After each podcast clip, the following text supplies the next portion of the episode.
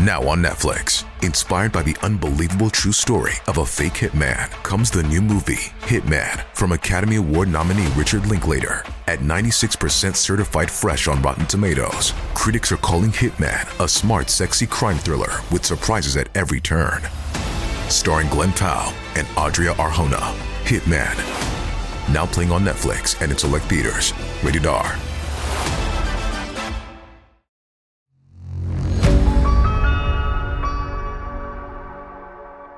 नफरत, साजिश और रहस्यमय घटनाओं की दुनिया में आपका स्वागत है। आइए, आकृति यानी मेरे साथ एक सफ़र पर जाएँ, जहाँ अपराध की कहानियाँ हमें अपनी तरफ़ ज़रूरत से ज़्यादा खींचती हैं। तो चलिए शुरू करते हैं रहस्य की रात, आकृति के साथ ऑडियो पिटारा की प्रस्तुति।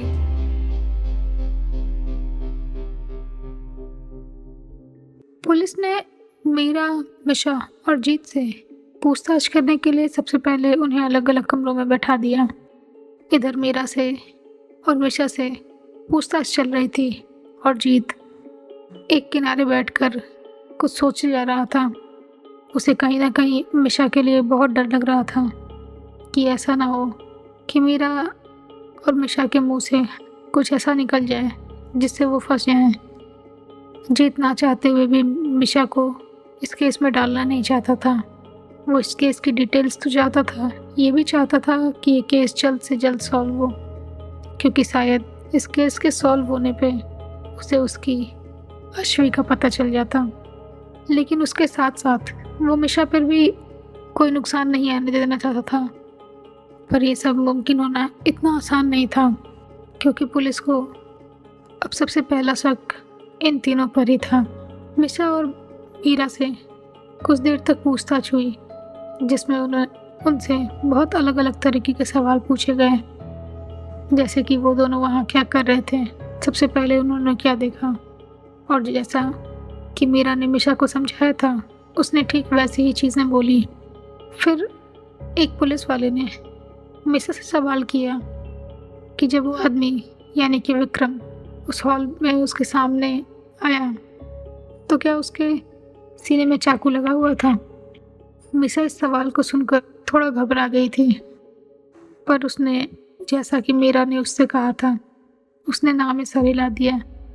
उसने कहा कि नहीं, जब वो उसके सामने आया तो वो बस चीख रहा था और थोड़ी देर बाद उसने अपनी साँसें छोड़ दी। और ये उसने पुलिस को बताते हुए नज़रें नीचे रखी और वो थोड़ी उदास हो गई थी। पहले उसे ये लग रहा था कि वो कहीं फंस ना जाए, लेकिन उसके अंदर ही अंदर ये बात परेशान कर रही थी कि शायद वो उस दिन उसे बचा लेती। पुलिस वालों ने ये सब नोटिस किया और मिशा ने उनसे ये बात कहा, कहीं भी कि शायद काश वो उस इंसान को बचा पाती। काश उसके पास कुछ ऐसा होता या वहाँ कुछ लोग होते तो शायद वो उसे बचाने की एक कोशिश तो करती।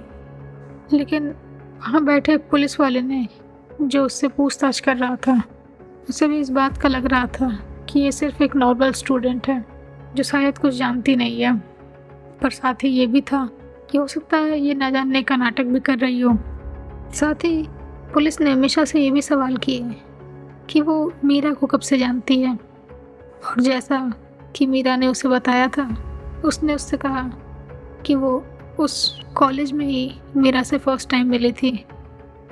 पर अब तीनों को साथ देखकर ये कुछ समझ नहीं पा रहे थे। पुलिस का शक और भी बढ़ता जा रहा था।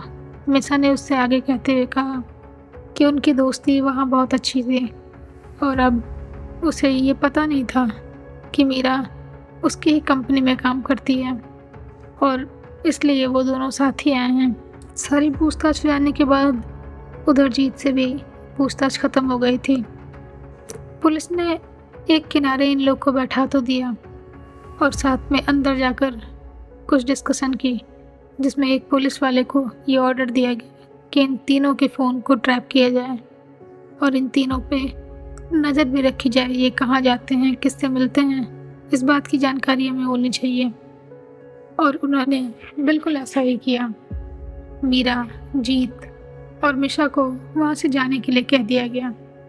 और मिशा को घर छोड़ने के बाद जीत और मीरा दिल्ली वापस लौट गए जैसा कि पुलिस वालों ने मीरा और मिशा का फ़ोन ट्रैप किया था।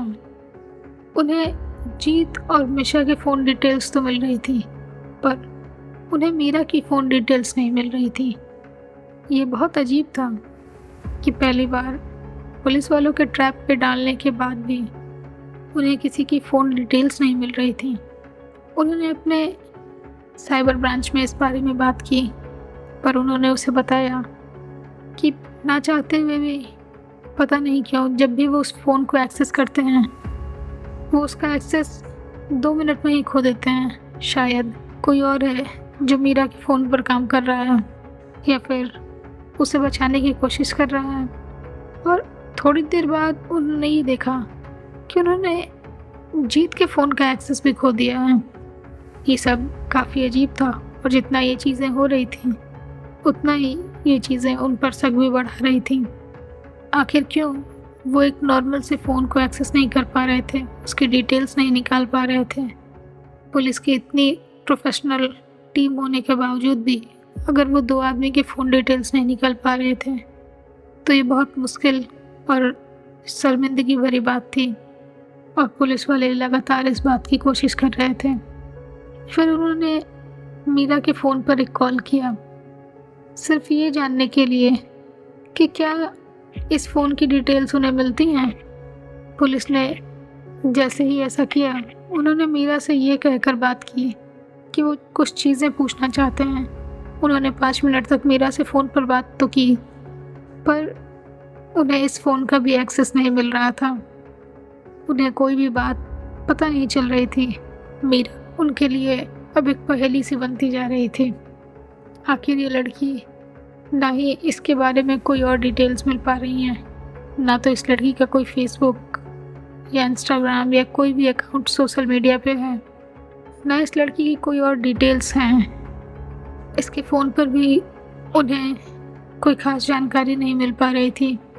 और आज के ज़माने में कोई लड़की ऐसे कैसे हो सकती है, जिसकी कोई भी डिटेल सोशल मीडिया पे हो ही ना?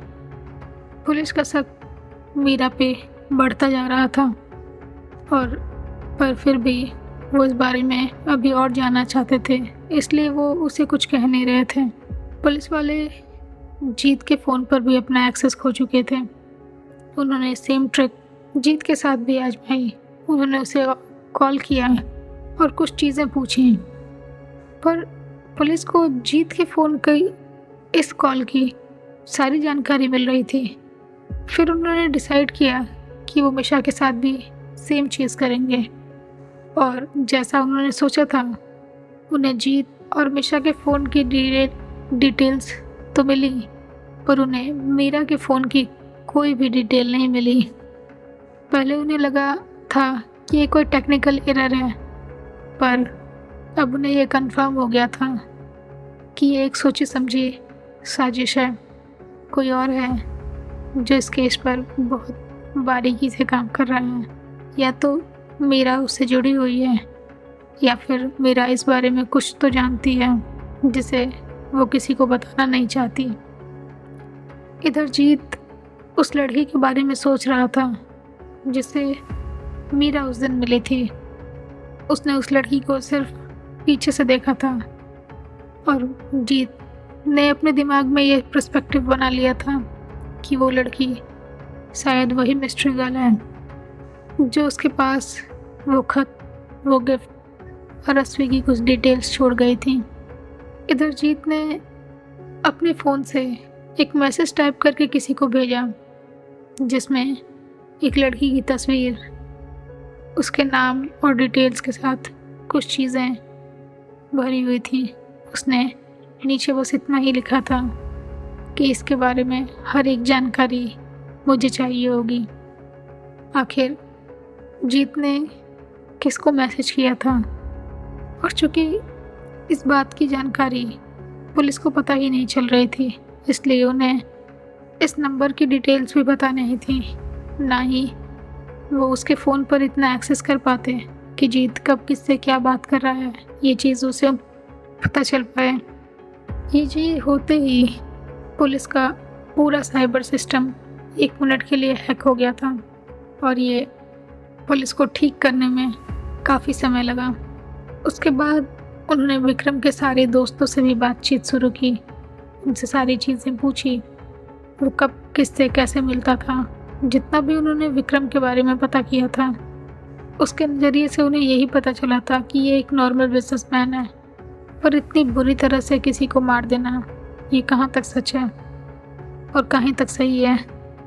पुलिस को ये भी डर था कि हो सकता है इस मर्डर के बाद आगे कुछ और भी चीज़ें ऐसी हो, जिन्हें, उन्हें संभालना पड़ जाए या फिर इस केस से जुड़ी हो।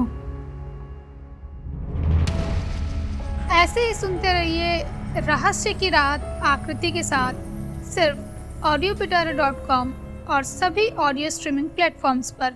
धन्यवाद। ऑडियो पिटारा सुनना ज़रूरी है।